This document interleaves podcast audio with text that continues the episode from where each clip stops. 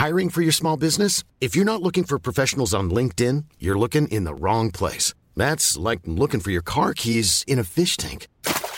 LinkedIn helps you hire professionals you can't find anywhere else, even those who aren't actively searching for a new job but might be open to the perfect role. In a given month, over 70% of LinkedIn users don't even visit other leading job sites. So start looking in the right place. With LinkedIn, you can hire professionals like a professional. Post your free job on linkedin.com slash people today. Hey, I'm Ryan Reynolds. At Mint Mobile, we like to do the opposite of what Big Wireless does. They charge you a lot, we charge you a little. So naturally, when they announced they'd be raising their prices due to inflation, we decided to deflate our prices due to not hating you. That's right. We're cutting the price of Mint Unlimited from $30 a month to just $15 a month. Give it a try at mintmobile.com slash switch. $45 upfront for three months plus taxes and fees. Promo rate for new customers for limited time. Unlimited more than 40 gigabytes per month. Slows. Full terms at mintmobile.com.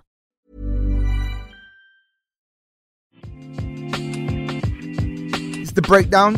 Jamali Maddox with the hook. Just been back from the Edinburgh Fringe for got back yesterday night. Here this morning.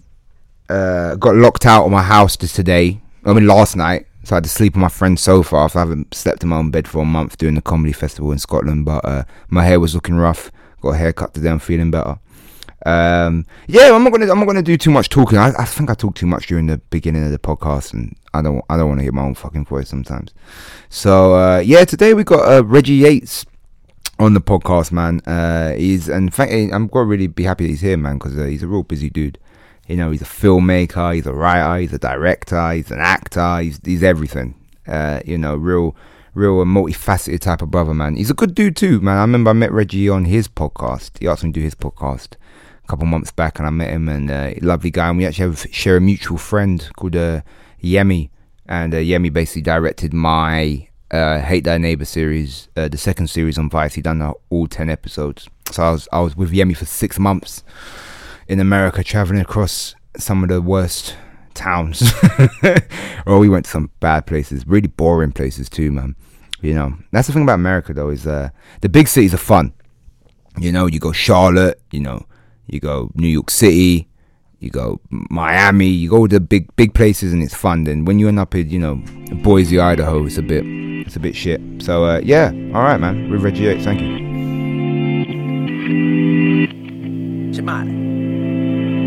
Thank you for coming. I know I know you're a busy dude. Yeah, thank you. No, You're no always problem all. busy. It's good to be here, man. Yeah, it's good to be busy. Yes. Yeah. I mean, that's I mean, the weird thing, isn't it? It's like because you know, it's uh, in, in in normal jobs, it's like people get stressed out about busy. If I'm not busy, I'm stressed out. You know, I got got got to stay busy. I it's weird. Um, I like to be busy, Uh-huh. but in my old age, I'm starting to really How enjoy. really? How do you think I am? I think I think I, I, I, do you know what I want? Because the way you said it, I think you're deep in the thirties. But you Yeah. but you but you look you you look after yourself. Thank you very much. The I hairline's still there, and I've never seen Reggie without hair out of place. I, if you look at Reggie's Instagram, my man gets a fade with the scissors. That's how you know it's serious. I've never caught a fade with a scissor. You know.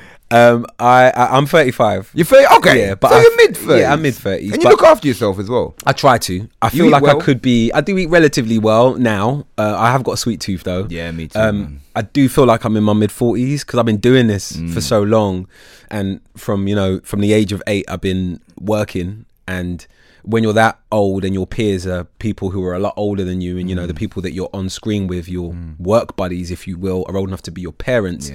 You kind of have to grow up quite quickly. I guess you have to adopt a more uh, mature attitude because you're you're not you're not with your you know you're not with your own peer group in terms of age. You're with older people, and they're not going to put up with your your adolescence. See, I, I call it being prematurely grumpy. Yeah, which yeah, I like. yeah. So I can have the the grumpiness of a, a man in his fifties Yeah. at the drop of a hat, and I think I've had that since I was a kid. So you've been you've been, you've been in show business eight years old. Yeah, so nearly thirty years. Yeah, it's been a while. That's a long time in the showbiz. yeah, it's it's weird because I don't. Is this so? Is, is this been your so sorry, but has this been your f- only job? I've never done anything else. Wow. Yeah, so I started out at this little drama group in North London called Anna Scher Theatre, right? Yeah. And Anna Scher had this thing on the wall uh, that It was in the church. Uh, no, no, it's in a church now. Yeah, yeah, uh, but yeah, it used to be. It was. It is So a charity, and okay, it used to be in this sort of um, this beautiful building opposite the park, Mm. opposite Barnard Park.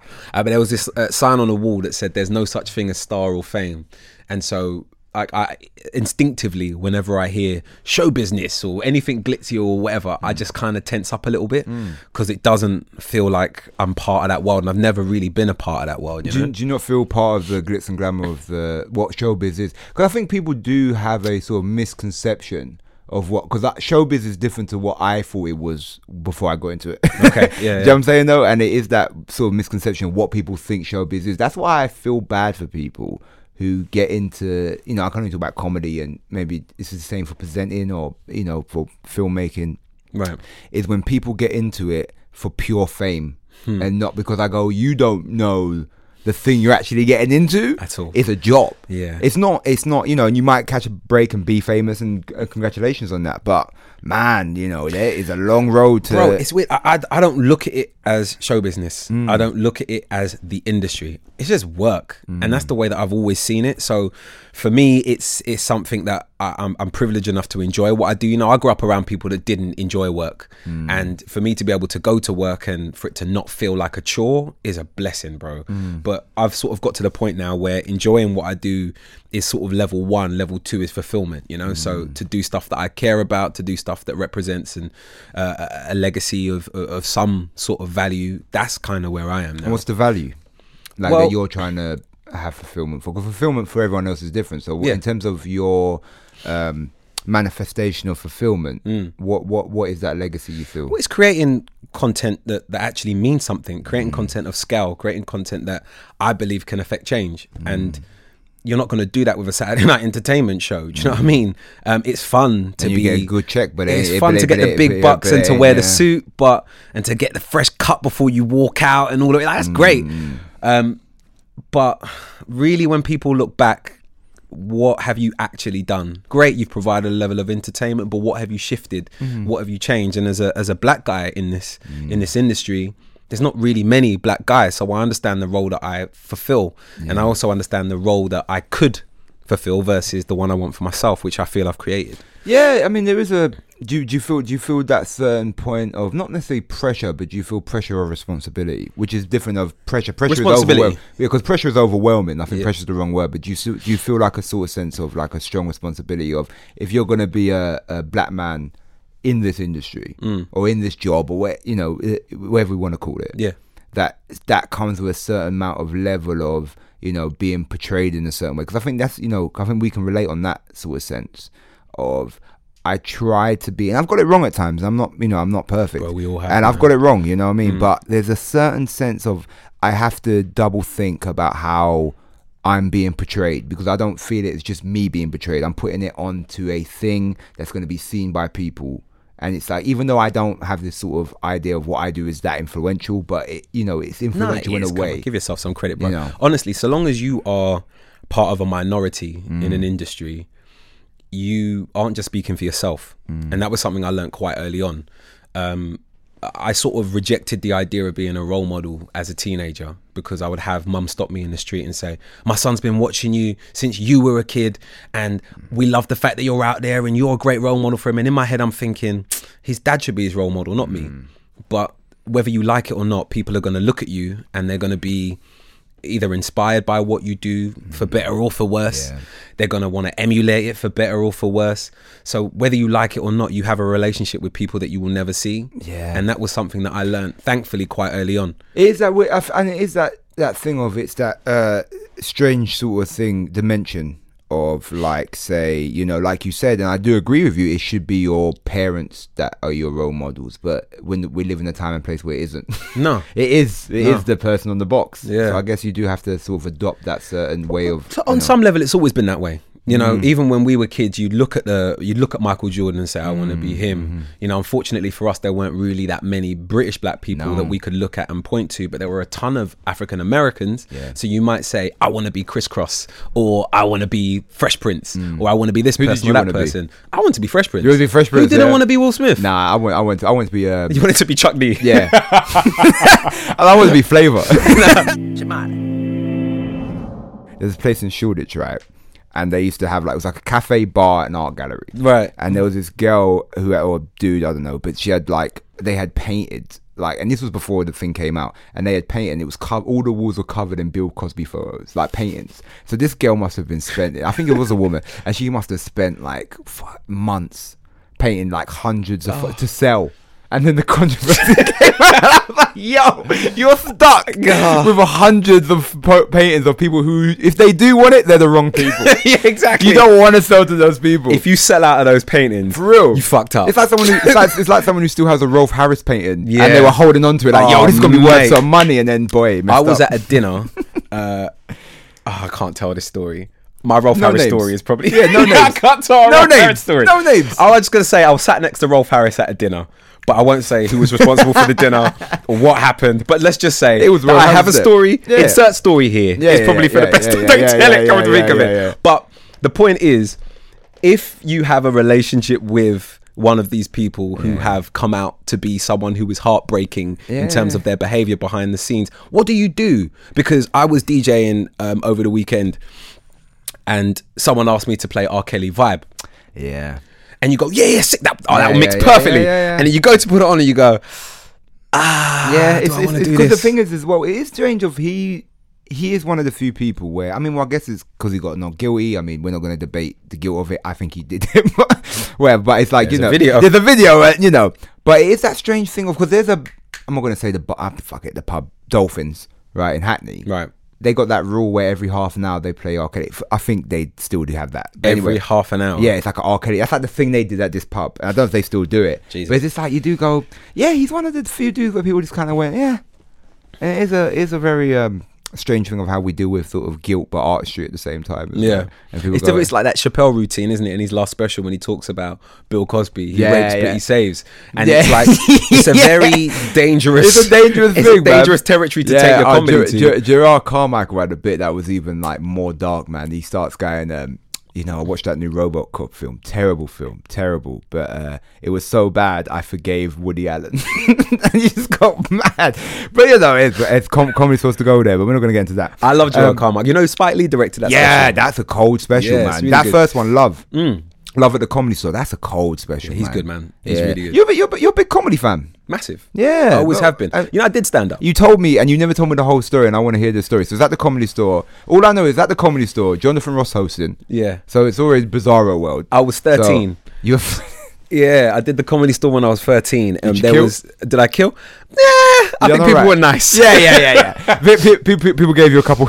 yeah, it was cool. nice. That's It was it was like this young comedian thing uh, that I think Fanta did. Fanta Okay. did this massive young comedian of the year thing, and I made it to the final. And the final was at Comedy Store with Jonathan So Ross hosting. Damn. So so did you? What? So how, you done more? Than, pardon me. You done more than one set then to Yeah. get to the final. How many Yeah, sets yeah. did you do? I don't even. I was a kid. I'm, I was 13. Yeah, I don't remember. I mean, I was doing so many different things at that time. Yeah. like I was I was presenting Disney Club at the time, and it was just something that happened that came out, and my management um, at the time told me about it, and I just went and I just stood up and tried to make people laugh in the way that my heroes did. You Uh-huh. Did you know? win? No, I didn't. I got to the final, and the kid that won, we don't see him anymore. yeah. Just who's saying. That, who's that guy? I don't know what happened to that guy, Yeah. but um, yeah, no, I thought I was good. Like Yeah, I, I, yeah, I remember telling silly jokes about my grandfather and like Yeah. him coming over have to you, England. have you always been that type of dude where someone just says to you like, "Do this thing" or "Try this thing," and then you sort of just go, "Yeah." Um, Have you ever been a hesitant person? I mean, to start at eight and then you know sort of perform, and Mm. have you always been that sort of person where you're just like, "Yeah, I'll do it."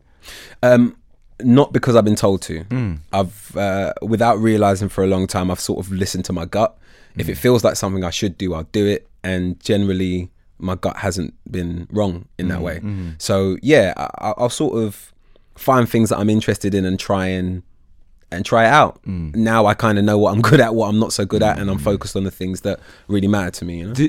So when you, because you, the latest things you do is the docs, Yeah, yeah. which you made some, you made some killer docs, man. Thank you, sir. Uh, I love the the Russia Extreme one. I do. do you know my favorite doc is, and Go we're on. gonna. I want to talk more about it. Is the one where you done the the the preacher in South Africa. Yeah, yeah. That for me is one of my favorite docs because I think it sort of added a new level of um um um how can I put it? There was a level of honesty in that doc, which is hard to achieve Yes. you know, because I think when people make docs, and I mean, I've, I've made some docs, and it's hard to achieve that level of honesty because you're still trying to maintain a relationship with the with the because you got because people don't understand you're trying to work multifaceted where you okay I got to maintain relationship. A lot of works off the camera still trying to keep the guy engaged and not scare him out and you know doing but just how much that guy pissed you off and it was honest and it was so and he and he was pushing your buttons Massively, I learned a lot about myself you while know, making and it. he was know. selling sugar that was blessed and all this mad stuff, mad Selling stuff. blessed and, tampons, and, and bro. blessed tampons, and, and but you could see that there was some backstory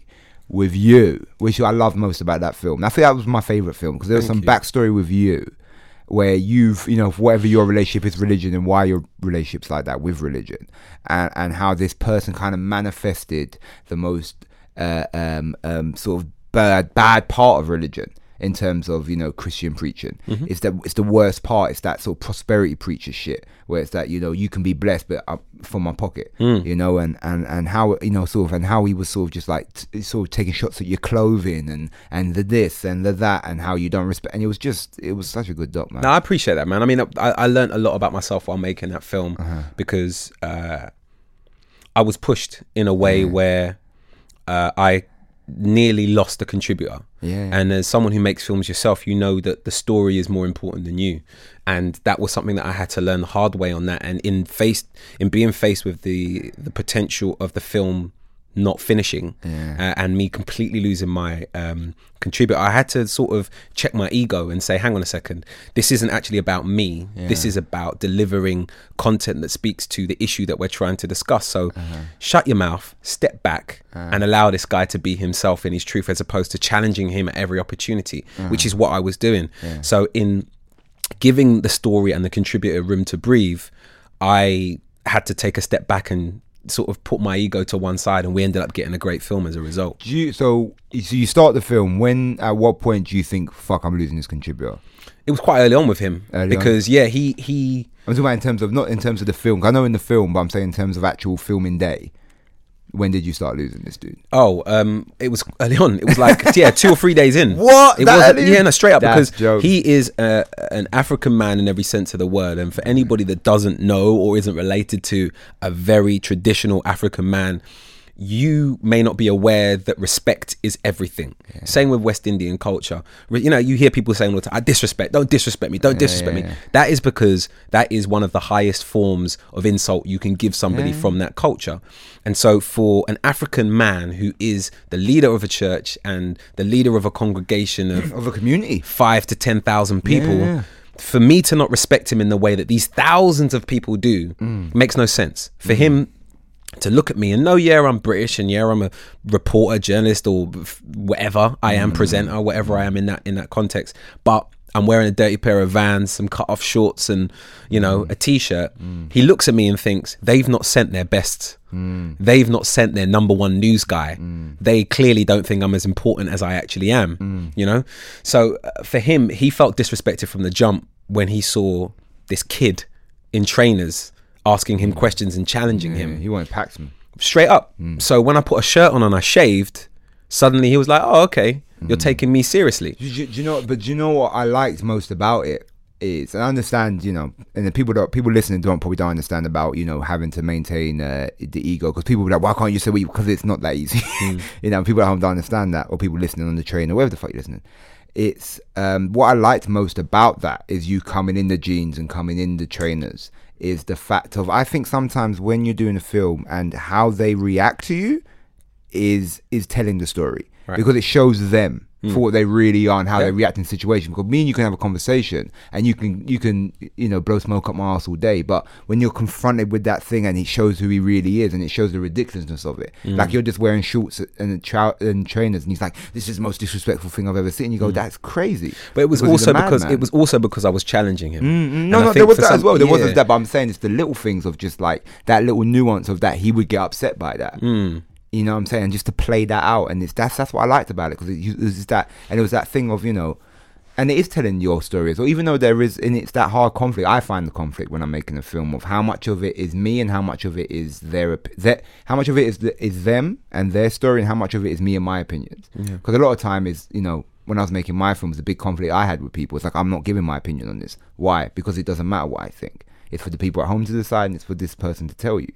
And sometimes you have to give your opinions because you are the journey person. But I think I think you hit a nice balance with that. I mean, I'm, I wasn't on the actual location, so I don't know the ins and outs. Yeah, I, I mean, for me, it comes down to um, understanding the role that you play before you even get on camera, and being at peace with the fact that it's not actually about you; it's about the issue, and the issue is something that you get to and you arrive at through the through the the prism of the people you meet. Hmm. And yes, your personal experiences and your connection to the subject matter may get you there in in a, in a in a different way and in an authentic way. But as far as I'm concerned, that's the B story to the A story of the hmm. people that you meet. Hmm. That just adds extra sauce to the meat of the the, the The film, story. which is the people. So I've learned that the hard way. I've got it wrong a few times, and now I think I've I've hit a stride where um I'm able to put myself enough in the background and give enough of myself when necessary Mm. to tell the story in a real way, and also justify my my my reason for being there because I'm not a journalist, so Yeah. I need to sort of justify my my opinion. I think me and you are both the same in that we've done docs, but we are not journalists. Yeah, it's nice. It's cool though. I think Yeah, that's wicked. it's all right. I think it's it's it's a, it's it's it's you are the voice of the man on the couch. You know what? I think you know. Just to touch quickly on what you said just there, I hmm. think you know what is weird of it being not a filmmaker and not a journalist. I just consider myself just a curious person, Straight up. who's been given Yeah. an opportunity. But getting it wrong when I've got it wrong in films and I've done it wrong and I see the result of it, that there's something that hits me more than when I get something wrong in, in a comedy show. Do you know what I'm saying? Though, Why? just I, I don't know what it is, but there's something about getting it wrong in a doc where like I've I've asked the wrong question there, or I've pushed this person too hard, or I haven't pushed this person hard enough. There's something about when I make a doc when I get it wrong, it's more disturbing to me than. Is it than- because maybe well, I'm putting No, this to you. no. Is it because the subject matter matters to you in a different way? Maybe it is. I, I, I still haven't uh, internalized it to why, but there's Yeah. something about the, f- and I think as well is I think it's kind of uh, injustice because you know one of the things I don't, which is hard with filmmaking, is the idea, and I know it's just criticism, but it's when people say, "Oh, you fucked that person over," and I go, "Well, no, that's just what he said," and we showed it. That's not, you know. But there is that certain thing of I do even the people I disagree with the most, and I and I have vehemently different opinions with, you know, I try not to actually fuck them over. Hmm. You know what I'm saying? I think that's important for me to try and get that balance. But it is hard, man. It's a hard, especially filmmaking is a totally different world, man. Yeah, I think the there is a lot of truth in giving people the space to be themselves, Mm. and that's the thing that I've had to learn the hard way. You know, when someone is saying something particularly offensive, you have to pick your moments as to Mm. when to challenge them because they are who they are. You're not going to change them in a conversation. So, giving them the opportunity to show who they truly are and to be their true self Mm. and say the offensive and shocking things is is one part of it. But what I'm interested in is the why. Yeah, yeah, yeah. We've all met racist people. It's not the what's, We've the all why. met sexist people. We've all met homophobes. But why are you the way that you are? And that's where you suddenly get some interesting Yeah. content, Well, and that's that's what- where you find out what makes them an individual. yeah, that's why I say it's not the what they're saying, it's the why they're saying it because it's the what's is sensationalism. Do, is it- do would you say filmmaking is your is your because before you were saying just to bring it back to what you were saying before in terms of you sort of gone through these different manners because you've done acting, you know, you've done presenting like on Top of the Pops and you know all these all these different types of shows, and then now you're doing the filmmaking and you've done writing. Rastamouse, I didn't know for a long time that was you. You know, that that show was big too. Rastamouse, that was big up for you for Rastamouse, and um, all these things. And it's like, do you feel like now this is the lane? No. No, No, no, no, What- no. what- um, what- well, I mean, um, it's, you it's kind a of mixtape? no, I did that. I did that before. You have a mixtape? Yeah, I did it. All No, you're not. You're lying to me, Bro, I was on um, Bro, so listen. before- You know that's my new jingle for this podcast. It's That's Reggie hilarious. James' mixtape. I hope you give me the license. hilarious. So pre uh, 1Xtra, I was on Pirate. I was on Freak FM, so I was on the same station as Heartless Crew and What? Dream So Team you and used EZ to and all spit? the rest. Yeah, yeah. So when did you? When did what, that? We have to get into this very, very, very much. Unless you don't want to talk about it. But Yeah, how, no, how, how, don't- how long did you spit for? Long time. My dad's a musician. Yeah. I was making music for years. I was producing for a little while. Um, I was in a group. We like played Napa. We played Malia. We did all the islands. Was on Pirates. And how so old was was you on, at this point? Uh, seventeen. Okay, so you're 17 really enjoying about- it. Yeah, I was a kid. Yeah, yeah. Um, and so I was on Taste FM in South. I was on Freak FM in North, in Finsbury Park. And um, uh, we were doing all the raves, we were doing all the clubs, and it was I was an MC and I sometimes DJ'd, and then um, I started making music, and then I turned down a record deal and turned down a product. Uh, You turned um, down a record deal. yeah, I turned Who- down a publishing you deal. deal. Let's not get into Okay, that. okay. okay. But I turned down a publishing deal and a record deal when I was no, no. Oh, forgive me. Got to show my age. I turned down a publishing deal. Okay, we were, okay. we were talking about the record deal, but I, I had an offer. I had two offers Uh-huh. on my publishing deal when I was 22, 23. and you know I made like over 200 songs, and Yeah. I was ready to do something. But uh, God, God rest his soul, um, an amazing guy called Richard Andrew, who's a, a music lawyer. He was my music lawyer. He like I, Adele called me when because I met Adele on MySpace, and Adele hit me up. She was looking for a lawyer, and I sent her to Richard. He did Adele's deal. He did Mr. Hudson. He did a bunch of people. Yeah, yeah, yeah. So Richard, The deal was bad. Pardon? no, he came through to me, and it was ah. good deal. It was good money. It was amazing people. People I'm still friends with now. And he basically said to me, right, for you to do this, you're gonna have to step away from TV for a year. And at the time, I was, I think I was doing Doctor Who, Top of the Pops, and 1Xtra. Okay. And he was like, you got to step away from all of that for a year to do this properly, to record it, to tour it, to promote it. And I was like, well, I've been doing this for like going on 15 You years. built I- a lot of stuff. Yeah, I was like, I don't know if I if I want to. And he was like, okay, think about it. And so I put a fork in it and I stepped away. How and I did it take you focused to decide to put a fork in that? It was a night. A night. Yeah, I just slept on it and, you know, I That's a big thing to walk away from, man. It is and it isn't. Well, I mean, I- it is a big thing, but you also did have that thing. I guess is it, is it because you had built so much and to step away from it? It's yeah, like, I think even at that age, I realized that I had a really unique opportunity to to just shift perception, to do mm. something that never been done. You know, I was the youngest presenter at Top of the Pops at the time. I was the only black guy presenting the program. Mm. I was, you know, one of the youngest people at One X. I was I was on Doctor Who, which is, you know, it's a behemoth in itself. Mm. I was doing really cool stuff and stuff that I never thought I would have been. mate. Yeah, stuff that I never thought I would have ever achieved. And at that point, I thought, shit, what's next? If I keep doing this, where is this going to go? Whereas if I do the music thing, I'm just another rapper. And we all know how that can go. Yeah. So I decided to actually focus on the thing that I'd given over a decade to at that point. And and here we are. Yeah, You know? then it worked out. It kind of did. It's not. It's not like a sad story. It's No, not like I'm no, gonna no. go like, "Fuck, poor Reggie, man." Exactly. you should took now- that. You should have took that deal, man. now I've got a serious drug problem. Yeah. Uh, no, I mean, so to to answer your um your previous question about is documentaries where I wanted to end up. No, I didn't see this coming, and I didn't posi- imagine that I'd be here. The truth is, I always thought I'd be a filmmaker, just not this kind of filmmaker. So writing and directing is something that I've done for a long time, quite quietly, and um, I made sure four short films, and um, I'm in the process of finalizing my first feature film script that's been commissioned. And it's very exciting, and the, the, the we should be shooting next summer. That's You the Mom deserves the best, and there's no better place to shop for Mother's Day than Whole Foods Market. They're your destination for unbeatable savings, from premium gifts to show-stopping flowers and irresistible desserts. Start by saving 33% with Prime on all body care and candles. Then get a 15-stem bunch of tulips for just $9.99 each with Prime. Round out Mom's menu with festive rosé, irresistible berry chantilly cake, and more special treats. Come celebrate Mother's Day at Whole Foods Market. Hiring for your small business? If you're not looking for professionals on LinkedIn, you're looking in the wrong place. That's like looking for your car keys in a fish tank. LinkedIn helps you hire professionals you can't find anywhere else, even those who aren't actively searching for a new job but might be open to the perfect role. In a given month, over 70% of LinkedIn users don't even visit other leading job sites. So start looking in the right place. With LinkedIn, you can hire professionals like a professional. Post your free job on linkedin.com/people slash people today. Hey there, it's Michele Norris. I'm host of a podcast called Your Mama's Kitchen. When I travel, I'm usually looking for a way to find a taste of home when I'm not at home. And one of the things I love to do when I am at home is entertain. And Airbnb allows me to do that. When I was in California recently, I rented a house that had a great kitchen. And when we were sitting around the table, we we're all thinking, we're in someone else's house. Someone could be in all of our homes as well. If you have a home, but you're not always at home, you have an Airbnb. Your home might be worth more than you think. Find out how much at airbnb.com/slash host. Directing. I'll be directing it as well. And um, I've just sold. Um, uh, I don't want to jinx it, but I've just sold uh, a comedy drama uh, in the states, Oh, which is really exciting. great, great. So I'm taking the the, the network. I'm having those network conversations fairly imminently. So yeah, I mean, writing and directing is something that I've always done, but I've just not really spoken about it because it's been my own thing, and it's only now that it's real Hmm. that I'm really talking about it And what is it about the directing you like? it's the most creatively fulfilling thing I've ever done.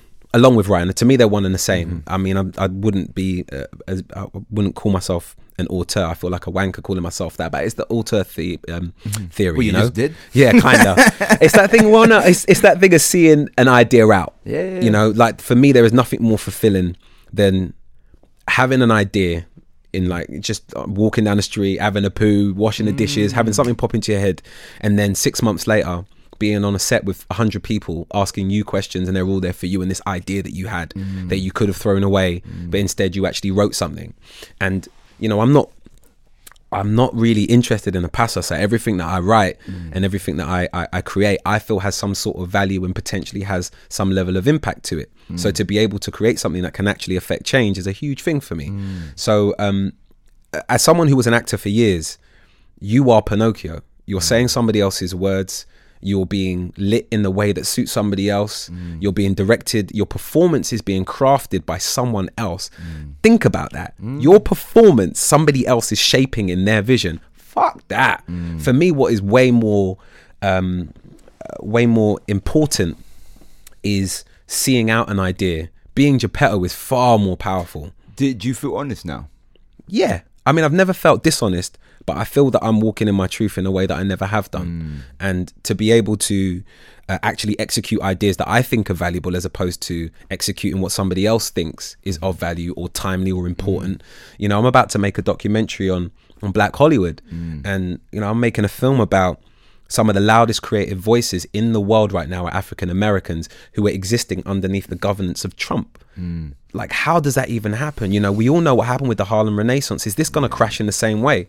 To make that film and to have the BBC say, we want to see that film from you, it's amazing. And then to hmm. get my brethren to direct Yeah, it, yeah, yeah. it's such Big a bl- it's a blessing. Big Yemi Bam. Hmm. It is a, a director who you've worked with on, yeah, on, great. on Hate Thy Neighbor black brother. it's, a, it's an incredible incredible creative more than anything so for me to be in that position where i'm blessed enough and being given those opportunities is huge for me. Um, so yeah I, I think that there is far more power and far more potential in being the person who creates the content as opposed to being the mouthpiece of somebody else's ideas.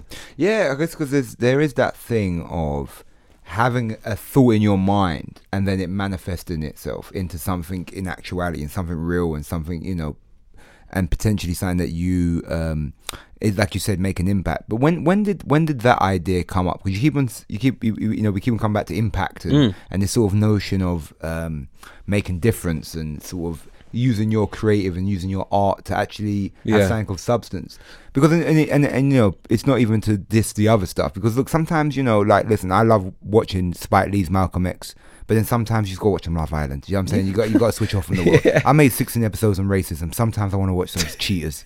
You know what I'm saying? Like I can't I can't you know what I'm saying? But you know, Absolutely. And it, it- it's 'cause there's, there's room for both. And I think people Yeah. people get too bogged down in one or the other. And Yeah. everything exists in this world. That's what makes the world great. So people out there don't fucking you know I don't know these people going to start tweeting me.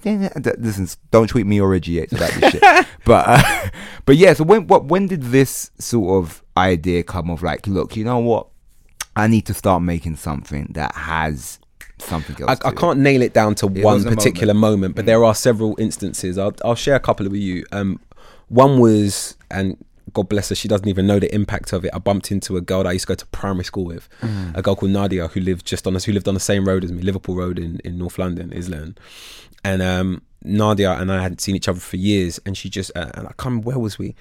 We was at a, a Stormzy gig in um, in Islington. He played, and um, uh, his, his his people asked me to come down and it was early doors and it was wicked and it was lovely to be there for Mike and all the rest of it and she bumped into me and she was like Reg Reg I've, I've seen a bunch of your films I know I've not seen you in years I'm just leaving but I just wanted to say you found your purpose and I'm so proud of you kissed me on the cheek and bounced and I stood there for like 10 minutes holding an orange juice like yeah, yeah, yeah. "Rah." And kicked out. oh what that's kind of heavy I don't know if I'm ready for this Yeah. purpose talk but it was really beautiful and it was a really lovely thing and the other moment that sort of led me down this thought path, if you will, was when um, uh, I made a documentary about being young, black, and gay. Well, black and ethnic minority and gay, you know. So we we had um, young uh, Is that the Muslim Pakistani you boys. went to the nightclub yes, Because I remember in that film, people were like really hiding from the camera. Straight up. That was the most. Pa- sorry, sorry to cut you off in your. Line of what line of thought there, but I just have to mention. I remember what really struck me about because that film was like one of the early films, right? Ish, on- yeah, ish, ish, right? yeah, I do remember that. Yeah, I remember it's people. It's on Netflix now. If you want to see it, catch Jump it on Netflix. Goddamn right, catch on Netflix. but it was how people run away from the camera. Mm. And how, you know what I'm saying? That's what really made that film like, damn for me. Yeah. You know what I'm saying? That moment, it's those little moments like people like, Well, we went to this uh, this gay club night uh, at Scala in King's Cross, which mm-hmm. I've been to a million and one times for different parties and is, gigs yeah. and all the rest of it. But I'd never been there under those circumstances, mm. and to see goons walking in, mm. full tracksuit, do rag, like beanie, walking in, seeing the camera, pulling the hood over their head, and running out the way, it was like, mm. whoa, okay. This is this is who you truly are, but you're not ready to share that with the world yet. You're not ready to share that with anyone. It was it was mind blowing. So anyway, we made this film, and the reason I wanted to make it uh, was because because of somebody else's story. I want it's not my story to tell, but a family member of mine, someone who I love dearly, came out as gay, mm-hmm. and they were really scared that they would be judged mm-hmm. for their sexuality, and it broke my heart in a lot of ways. So, in talking to to them, uh, talking to him a lot about it, I realized that you know. For a young gay person to come out is difficult, mm. but a, a young gay African to come out with all of the religious hang-ups we have, with all of the cultural Yeah. sort of steers that we have, it's flipping hard, yeah, right? it's not, I, I don't, I don't, um, I don't envy that position at all. straight up. Yeah, so yeah. I um I decided to make a film on it, Mm. and I was really disappointed with the film, if I'm honest with you, because Why? I feel like we could have done more. I felt like there was more to the story that we could have said, and what I thought is neither here nor there. Because the point I'm trying to make is that I allowed my ego to get in the way of the way I felt about the film. Yeah, so as the credits rolled. Um, I did what I always do when I check social media to see what people thought, Mm-hmm. unfiltered. And between uh, Snapchat, Insta, and Twitter, I got I think it was six or seven messages that all echoed the same thing, Mm-hmm. and that was I sat down with my parents to watch this, and by the time the credits came on, I came out to them because of what we were saying and what we felt during the making of this film, during the watching of the film. And for me, that was like a real wake up call that the content that I am making can actually do something for mm, someone. Mm. It's literally changed those people's lives. And yeah, you might say, okay, cool, two million people watched and six people But felt still, affected no, by it. no, yeah. It's to me that six people is huge. Mm. So there wasn't any one moment, but it was. Mo- I've had several moments like that in my life where people have sort of stopped me and said, "Okay, what you're doing is is important. Keep doing it." Um, and that just you know puts everything into perspective for me. So when you know i I talk about writing and directing film or tv i'm talking about drama i'm talking about comedy all of it in my humble opinion has the potential to do that in a different in a different way. So that's what i i I feel i've all of these opportunities are built up towards. Do you ever do any other stuff like the acting?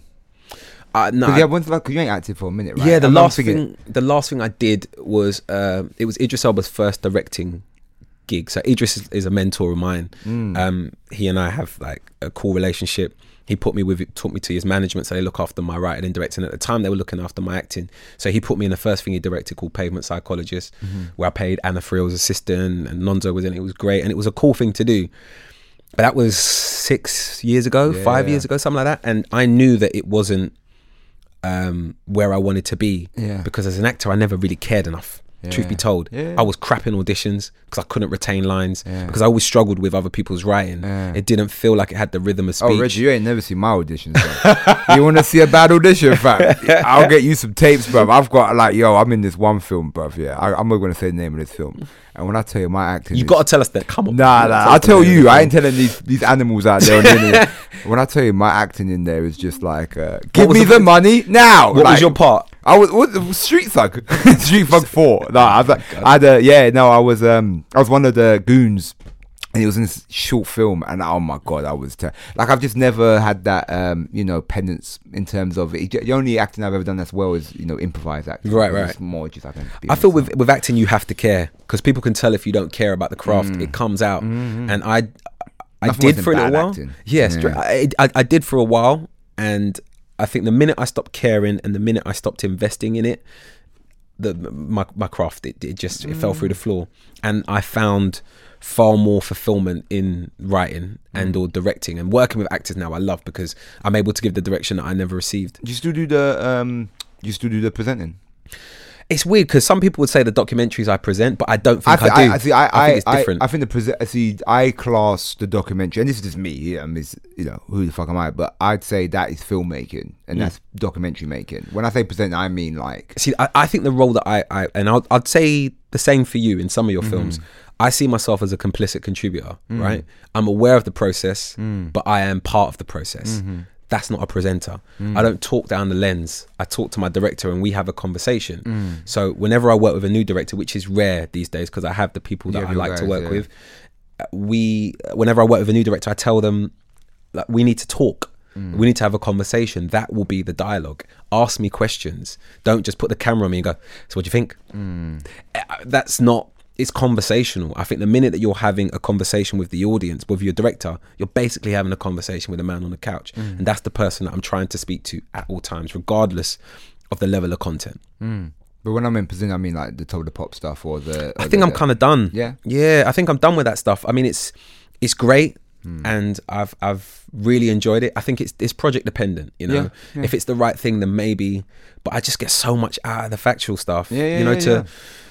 To You're be at it, given the opportunity. I appreciate You that. To be given the opportunity to do something like Grenfell that means so much. You know, to make a film like That that. powerful film that's still, yeah, yeah, Thank yeah, you. yeah, Uh, yeah. but to to make a, to be given the opportunity to do that, that requires. I mean, I'm being handed a lot of responsibility there, not just by the Beeb, but by, uh, you know, I, I'm giving a platform to the the residents, Mm. to the people directly affected by what happened. That's a hard. That's a that's a very um that's a hard subject story to tell because a, a, a it's not you know it's not your story. Yes. it's their story, and it's not your it's not your tragedy. It's their tragedy, and plus it's like it could be so easily misrepresented, and it's and it's a boot and it's a and as well it's, it's easy to kick people while they're down. Yeah. because it's such a you know what happened there is is fucked. which There's- is why you know, which- what yeah, happened there is fucked. Which is why I was adamant about it not being a political film. It was a Yeah. film about the people, and it was a film about how they how they dealt with what happened that night Mm. and how they're trying to rebuild their lives and move forward and mm. also to reflect the fact that it was global you know it affected people mm. all around the world Mm. Yeah. and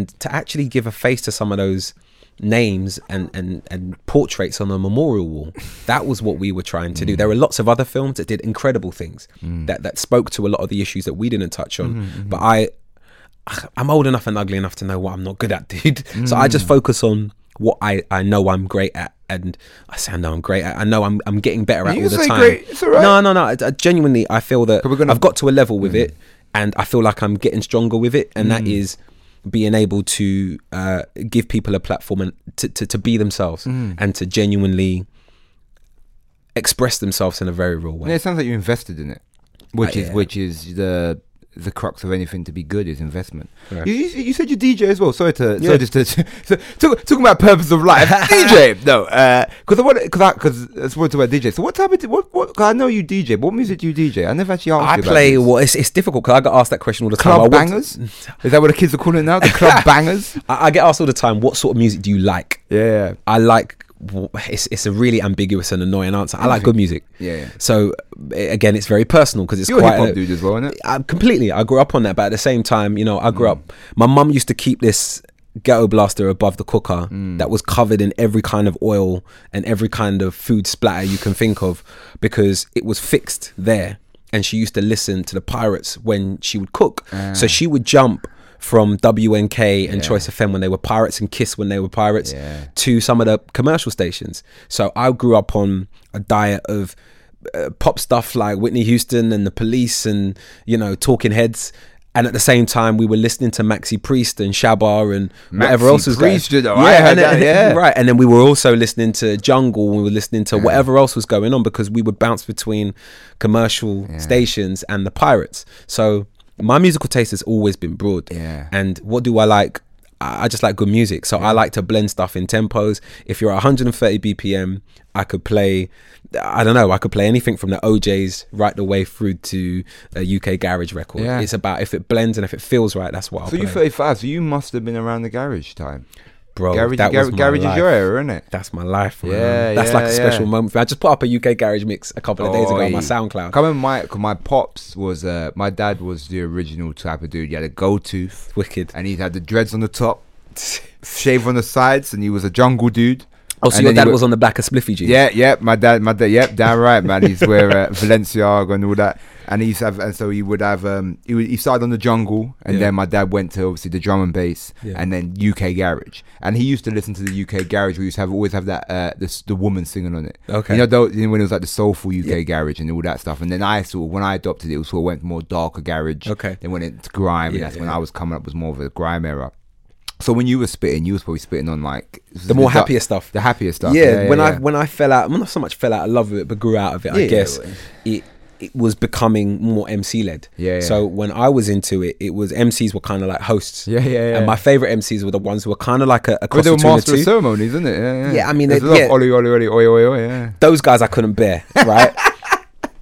I'm from North London originally. I, I mean, I moved to Southeast when I was 14, but in North London, it was heartless or die. You know, Yeah. if you were North London, you were heartless. If you were East, you were you were pay as you go. Do you know I listened to the other day? Go I listened to um, Pay As You Go versus Heartless Crew. Destiny Watford. Yeah, yeah. And Legendary. then, I you know, have the you know, tape. and then you know when he goes, um, it goes, uh, Pay As You Go credit done. Yeah, amazing. that that line it was just you hear the horns and that. Bushkin, Yo, man. that and that. Yeah, it was like Mighty Moe and uh, Mighty Moe was my favorite MC. It was great. I spazzed out when I saw Mighty Moe. He was wearing a beige pair of Huaraches. Yeah. And he was wearing an off key Moschino shirt. And I was like, you don't even understand. You're my guy. Like, I remember um, Rose, our, our art teacher, she used to let us call her by her Christian name. She used to let us play Heartless Crew tapes while we were doing art because it was the only thing that would shut us up and we just draw and we'd all be bopping Yeah. along to Mighty Moe was Bushkin the, Heartless Crew was the was the I saw I saw um I saw them one time. I saw what was no, it was um, Mighty Moe Bush. No, was it Bushkin there? But I think Bushkin was there. Hmm. It was Heartless Crew, and it might have been Bushkin just left, so it might not have been there. But I saw them in uh, Shoreditch at this club in Shoreditch. It's the one in that go- goes into the basement, and uh, it was just it was just great. It Listen, I, I love them Heartless so much. Um, my 30th birthday party, I had David Rodigan and Heartless play. Damn. That was that was That the soundtrack powerful, to my 30th birthday. David party. Rodigan, that's another Yeah, G. that's my I love man. watching that guy uh, when I used to watch all these videos of him clashing. Yeah. and it's like David Rodigan in sandals. Yeah, in sandals And socks. and no, and everyone's throwing up the gun finger. Yeah, he's and he's got and he's got like he's got dubs that no one ain't got. Yeah, he's amazing. he's got Rodigan's proper incredible. war dubs. You can't go against Rodigan, man. Um, But- so yeah, to answer your question, I was a product of the, the UK garage era because of my age, Uh-huh. and you know my, my cousins in South were listening to So Solid while we were listening to Heartless, and all my boys in East were listening to Pay As You Go Yeah. and Wiley, and all of that graduated into something new, Yeah, you know, yeah. and essentially what happened in East London ended up becoming grime and sort of ruled everything else irrelevant. Mm-hmm. Did you and did you like grime? I, I still do. I love it. I love it. Um, as grime, as garage became grime, it was really exciting because that was where you saw certain MCs elevate, like Kano, Mm-hmm. who was a garage MC and came from the same school as the rest of us of Mighty Moe and Yeah. you know Major Ace and all these other Oh, Major arti- yeah, all these Yeah, other yeah. MCs that we love Did coming Major up. Ace away, I think. Pardon? Major, I think Major He did, away. yeah, yeah, recently. This away, year, this year he passed away earlier. Um, but Him yeah, he he came up in the same era. Um, but then he graduated into grime. You know, when he made Boys Love Girls, it was like, wow, that just. Mm. Yeah. And then when Dizzee made I Love You, and he That was, was making different. beats, like I remember. Ice I remember when that when that came out. I love you. I remember when that came out, and all I remember watching it was it was same as that and Oi when that came out. But it's Mm. the same feeling. It was just I all I wanted was that um that Daredevil jumper he had. he had this cold yeah, I Daredevil jumper. And I remember when More Fire Crew came out. All I wanted was an Avrex leather. Yeah. All I wanted was an Avrex leather and an R6 bike. That's all I wanted, bro. I was 13, bro. All I wanted was all I knew. I wanted this bike and that leather jacket. See, it was weird for me because we're all the same age. So Mm. me, Diz, Kano, Lethal, all of us, we're all the same age, and we were all doing garage at the same time. They never heard of me because I never made it on the level that they Mm. made it as a garage MC. But to see the influence that they had when we were in our early 20s was incredible. I, you know, I, I stopped making music and I pivoted back to TV, Mm-hmm. but to see them be gods, you know, to see them walk on stage at Sidewinder or any of those Or things and, and, and just anything, win, yeah. not Sidewinder, sorry, uh, Eskimo, Eskimo. and just win on a different level, be gods to kids was, Mm. it's incredible. Yeah, the what the one thing about grime that I kind of it's probably not f- a f- enough thoughtful idea, but is it what it, when I was coming up, like I think grime's sort of gone through. It's at the renaissance now, and it's sort of come back, and it's powerful. And you know, Stormzy has a great deal, and and I saw Stormzy live for the first time. I was one of the best live performances I've seen in a long time. He he do can perform. Special can make. He's you know The chosen one. great, m- amazing musician. But it's you know when it first came out, it's like because people were like, oh, this is like the new punk, but we just never treated it like it was cultural. We sort of just saw it as music, and we never held on to it like culture. You know, we never we never really appreciated what that music was and what came with that music. You Do know, you and, it, and I, I do, man. I, Mm. I, I do, and I, I think I think we kind of let it go to like, cause like we, you know, because grime was out, and how long before it became commercialized, and before we sort of, you know, gave it up a bit. Um, but I just feel like it's because it, that how culturally strong that impacted. Mm. It's only now we sort of look at it in hindsight and go, oh yeah, back then you know it was great. because when punk was going on, those punks held on to it, and they're like, this is punk, and this, you know what I'm saying? And they, Mm. You know, right. but we never, and I feel like you know, people with around my age group, you know, we, I feel like we, you know, in hindsight, would have been nice if we would have really, you know, me, me included. I'm not saying I, I was, I'm better than thou, you know. But the beautiful thing about that story is that it didn't die. Mm. It You didn't know, die, It has no. had a renaissance, and now you could argue it's stronger than ever. Mm. And that's the beautiful thing about garage. Now you've got people my age who are in their mid thirties who are able to go to garage raves again. And you know, I've seen posters for Sidewinder today. Mm. Yeah, yeah, yeah, you know, uh, all of those people that made the scene what it was, and not just alive. They're still kicking. They're still doing bits and Mm. It's good to seeing see Heartless doing Boiler uh, Room is and it stuff. MC Neat and Sorry. it's, it's good to see like uh, the old MCs and that still working. Yeah, that's You know? cool. It's cool that they are still working, but I think it's cool that there is still a scene for people to plug back into. Should you want to seek it out, it still exists, Mm. Yeah. and it's a time capsule, man. It's a beautiful moment. And without giving too much away, I'm actually making a project about the UK garage scene at the moment, and I'm so excited for it to be real because it's my youth.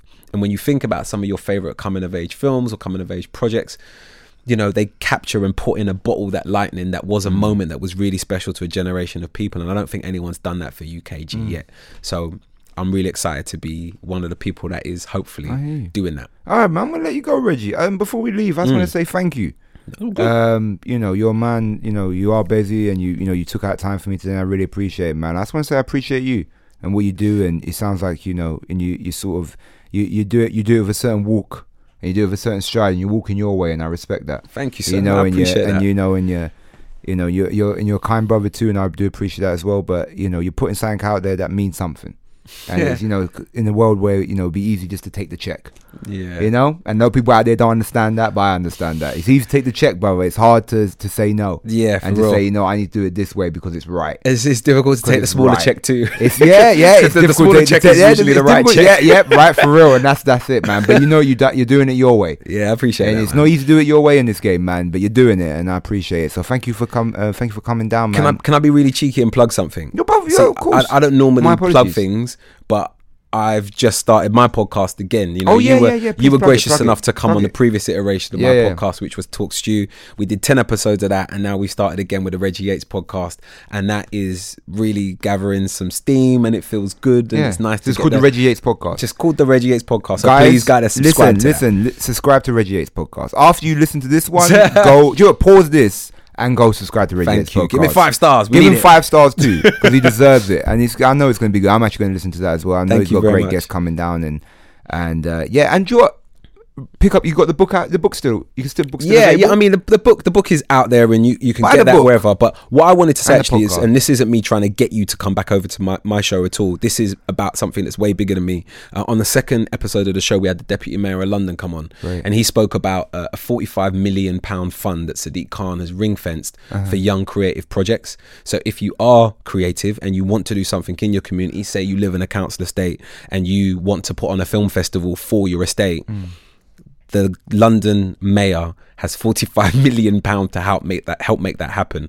So please go online uh, and look it up. I don't know the URLs. It's not my initiative. It was something that was said and something that really excited me. Mm-hmm. Yeah. So if you I'm have gonna something write that, that you down want to now, do, and I'm going to Instagram that because that's amazing. Yeah, if there's something that you 'cause wanna know what do. the problem is, is like there is some stuff out there for young creatives, but it's just hard to find it. Mm. And so if if my if I can be the vehicle for that me- message to get out there, There yeah. go. So go go out and look for that, and um, yeah, Reggie, man, you know you, you ain't going nowhere, my brother. You got you got you got a longer are you ahead chaining me to the chair? What do you mean? Yeah, yeah.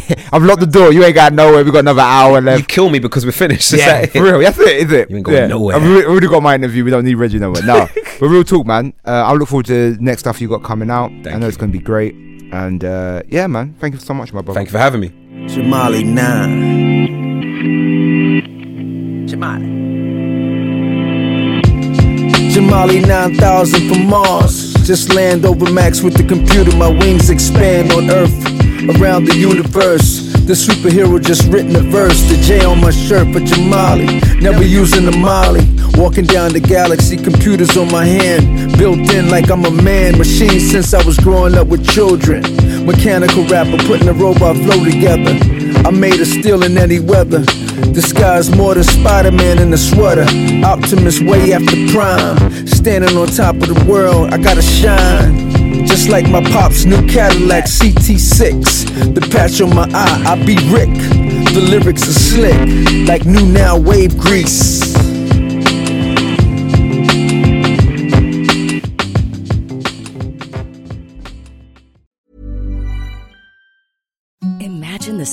Softest sheets you've ever felt. Now imagine them getting even softer over time. That's what you'll feel with Boll and Branch's organic cotton sheets. In a recent customer survey, 96% replied that Boll and Branch sheets get softer with every wash. Start getting your best night's sleep in these sheets that get softer and softer for years to come. Try their sheets with a 30-night guarantee. Plus, get 15% off your first order at bollandbranch.com. Code BUTTERY. Exclusions apply. See site for details. Hey, it's Paige DeSorbo from Giggly Squad. High quality fashion without the price tag. Say hello to Quince. I'm snagging high-end essentials like cozy cashmere sweaters, sleek leather jackets, fine jewelry, and so much more. With Quince being 50 to 80% less than similar brands.